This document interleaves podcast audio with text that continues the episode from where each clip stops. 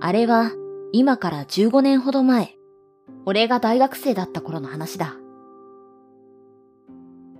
当時俺は築30年の小さなアパートで一人暮らしをしていた。最初は順調に思えた大学生活だが、いつしか学業がうまくいかないことから気持ちが沈んでいき、人と会うのも面倒になって、日に日に外に出る回数が減っていった。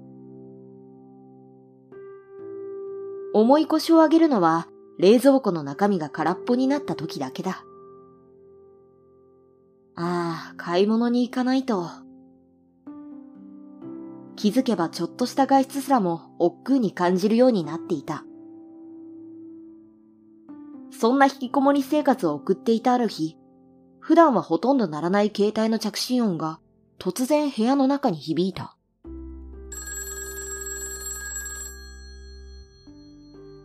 画面を確認してみると、表示されていたのは小中学生時代の親友の名前だった。誠思わず俺は少し身構えた。というのも、誠とは中学卒業以来疎遠になっていたからだ。もしもし？恐る恐る電話に出ると、懐かしい声が耳に響いた。いや、久しぶりだな、ゆうき。元気にしてるか？久しぶり。うん、まあ、元気だよ。そりゃよかった。ところで今から会いに行ってもいい？え？今から？うん、近くに来てるんだ。それから誠は半ば強引に俺の家に来ることになった。いや突然悪いな。そう言って俺の部屋に入ってきた誠は、やんちゃだったあの頃とは違って、すっかり大人びている印象を受けた。あれからもう何年も経っているんだ。雰囲気が変わることもあるだろう。とはいえ、戸惑う気持ちは隠せなかった。そんな俺をよそに、誠は明るく笑って一つの袋を差し出した。はい、これ。お土産。中を覗いてみると、薄木せんべいと書かれたせんべいが入っていた。今日薄木大仏を見に行ったんだ。それで帰りにちょっと寄ろうと思ってさ。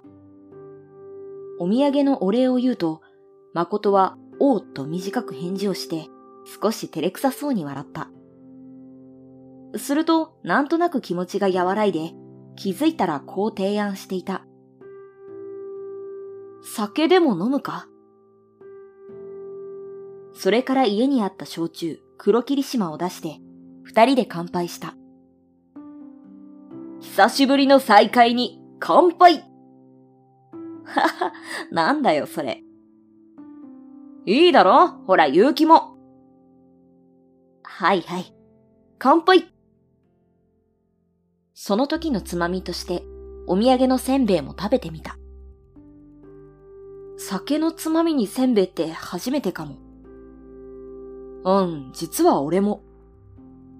どれどれ。生姜がよく効いた甘くて辛いせんべいは、思いのほかお酒に合っていた。うまいそれから俺たちは夜更けまで語り合った。きつかった部活の練習や一緒に転んで怪我をした時のこと。初恋の思い出や貸し借りし合ったゲーム。当時ハマっていた漫画の話。まるであの頃に戻ったようだった。いつしか近所の話になり、俺は抱えている悩みを打ち明けた。